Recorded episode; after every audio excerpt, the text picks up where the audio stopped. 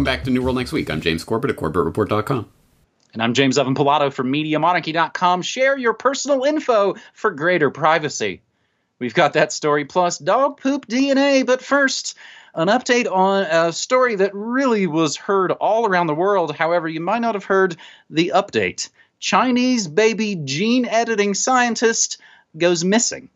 The whereabouts of Chinese scientist He Jiankui, who claims to have created the world's first gene edited babies, his whereabouts remain unknown amid rumors that he has been arrested.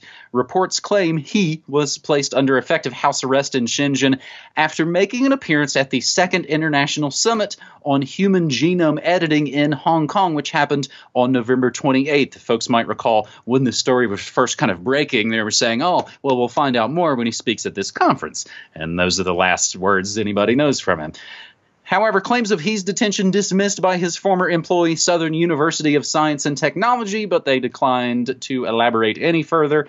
The scientist sparked global controversy when he announced via a YouTube video that he had successfully used a gene editing tool to modify the DNA of two embryos. James, this is the Brave New World here and now.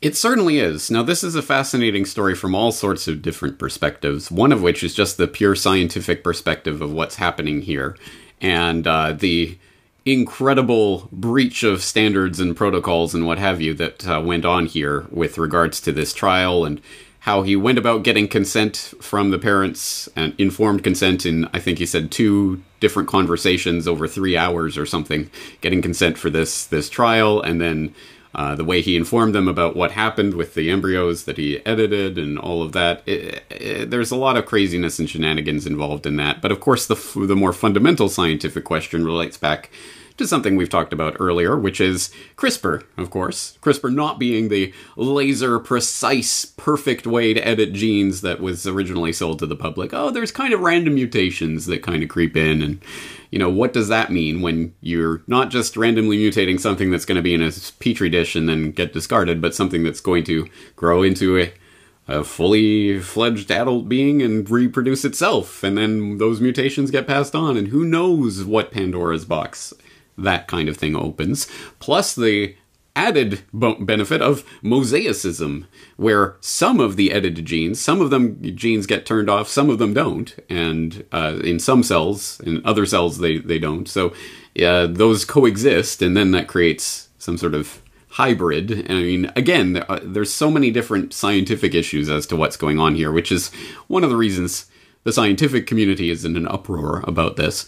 But uh, again, more fundamentally than that, even this, of course, raises the the the, the likelihood, in fact, the near certainty, if it's been done by this guy in this lab at this place, are we really to suspect it's never been done before or will never be again? Because don't worry, the WHO latest update, the WHO is going to step in and they're holding an emergency conference to create new guidelines and rules for what to do with gene editing and all of this. So they're going to create an international standard and code and blah blah blah. A, how are you going to enforce that? And B, what goes on behind closed doors and you know, DARPA or wherever else. I mean, do you really think the military isn't already looking wait for ways to militarize this uh, type of technology? Hey, we can we can edit the super soldier into existence. I mean, Maybe that already exists. Again, there's so many different things that this. So, in a way, this is actually a good story in that it at least opens this up so the public is aware of it. But unfortunately, it creates the problem reaction solution where the solution is going to be the WHO and this new international standards and guidelines. And don't worry, guys, we got it all under control. Yeah, maybe we'll edit some uh, embryos in petri dishes for experiments, but don't worry, no, no one will come to fruition. It'll, it'll all, you know, it'll all wash out. But that is essentially going to be, yeah, we'll contain this technology for the masses, but, you know, what's going on behind closed doors with the intelligence agencies and whatever, I mean, who knows, right? So it's a, it's a hell of a story, and the, I suppose it's fitting, in a way, that the scientist behind all of this just got disappeared. Pre- presumably never to be seen again. We'll, we'll find out which you know which seems in some ways like a classic move for of course the most favored nation the model nation of china you get disappeared and sometimes you get your organs removed. I think I made reference a couple months ago, James, as it I believe turned turned legal, turned 18. Radiohead's album from 2000, Kid A, was talking about the first genetically engineered human. And they were sort of speculating about it again with the idea that how do we know this hasn't already been done? And again, thinking about that 18 years ago. I think one of the other interesting parts about this and some of the work that he was doing, the editing, was surrounding HIV and AIDS, which again isn't something you hear on the top of all the scientific research anymore. So, again, just a lot of interesting points. And I will include on this first segment a related story, James, that takes us from China to Japan. Japan allows gene editing for research only. Genetic editing in fertilized human eggs can be conducted for basic research purposes, but births will be forbidden, the Japanese government said in draft guidelines issued just this past week, hoping to avoid a repeat of last month's outcry after a Chinese scientist claimed to have produced genetically altered children. So we move from our first to our second segment on this New World Next Week, episode 359 for December 6, 2018. Scientists say National DNA Registry will lead to greater privacy. And other news, you know, ignorance is strength and for, you know, freedom is slavery and all those things. A group of medical researchers have a counterintuitive proposal for shielding people's most intimate personal data from prying eyes. Share more of it, they say, a lot more of it. In a new paper published in the journal Science, researchers suggest that the best way to protect genetic information might be for all Americans to deposit their data in a universal nationwide DNA database.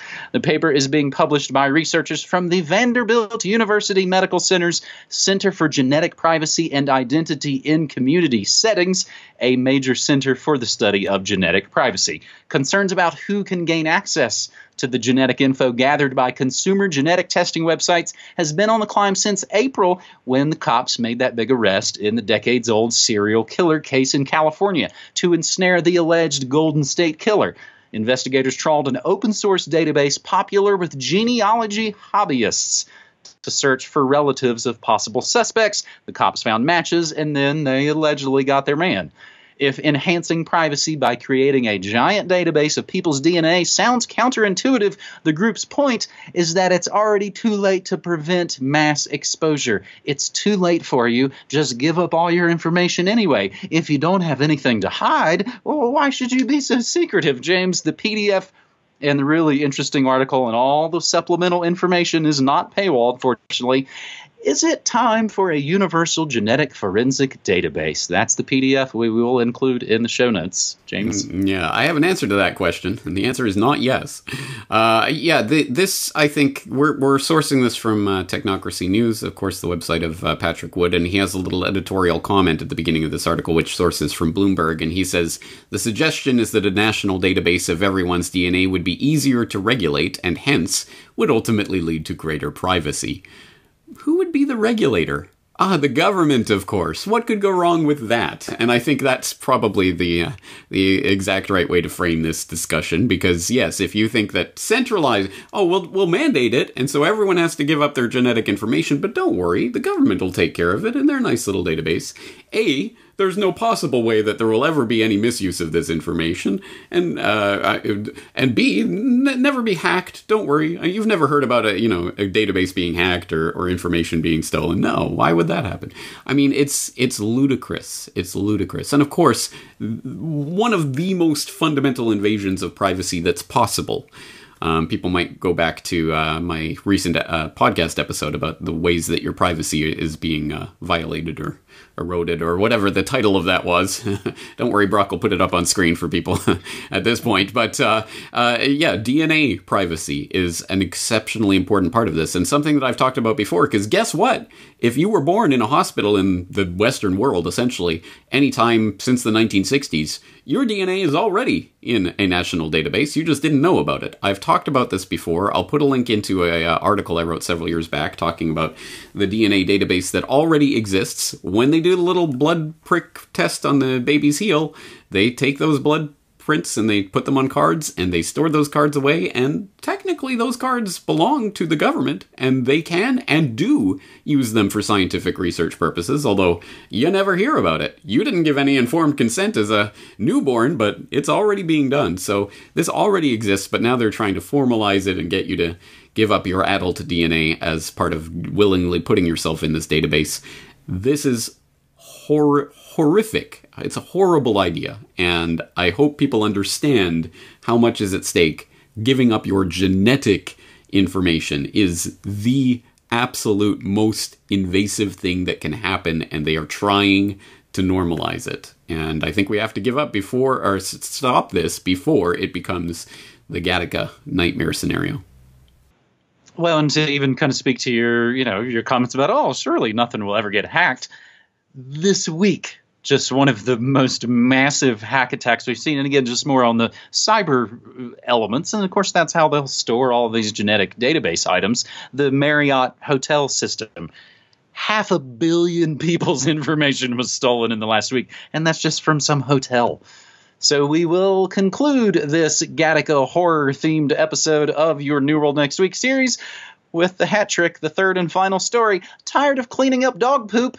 Minnesota apartment manager uses DNA tests to fine pet owners. We grab this from TucsonNewsNow.com. An apartment complex in Minnesota where 56 dogs live has been identifying all dog feces left on the ground using DNA in order to determine which pet owners are to blame. Property manager Peggy Walsh says the average dog produces 276 pounds of poop every year. So she implemented a new policy. All dog poop left on the ground is sent to the Tennessee based company Poo Prints, P R I T N T S, poo prints, like, you know, fingerprints, which allow apartment staff to send a portion of the feces away for DNA testing. You don't have to send all of it, I guess. Poo Print sends the testing results in about seven to 10 business days. When the results arrive, the apartment residents who own the offending dogs will be facing a fine 350 bucks for the first offense, 450 bucks for the second offense, and third prize is you're evicted. Walsh says the results should be at least 90% accurate. Apartment staff has already sent four poop samples in for testing. James, my main question of this, and maybe it's a dumb question, how do they connect the offending poop back to the dog in the apartment complex? I don't know. We don't know. We th- we were talking about this before we started rolling, and uh, you know who knows. There are different ways that they could do this, but I have one possible suggestion. Going back to uh, something that I wrote about three years ago for the Forecaster, I wrote an article on DNA shaming. Welcome to Orwell's nightmare. And this is a story that relates back to a advertising campaign, a marketing campaign of sorts that was put together by our good friends at Ogilvy and Mather uh, in Hong Kong, where as I wrote, uh, samples of litter were collected from the streets of Hong Kong, in- including chewing gum, cigarette butts, and a condom. Then the samples were sent to a laboratory, and DNA of the glittery, guilty litter bugs were uh, were extracted from the items of DNA uh, for DNA phenotyping.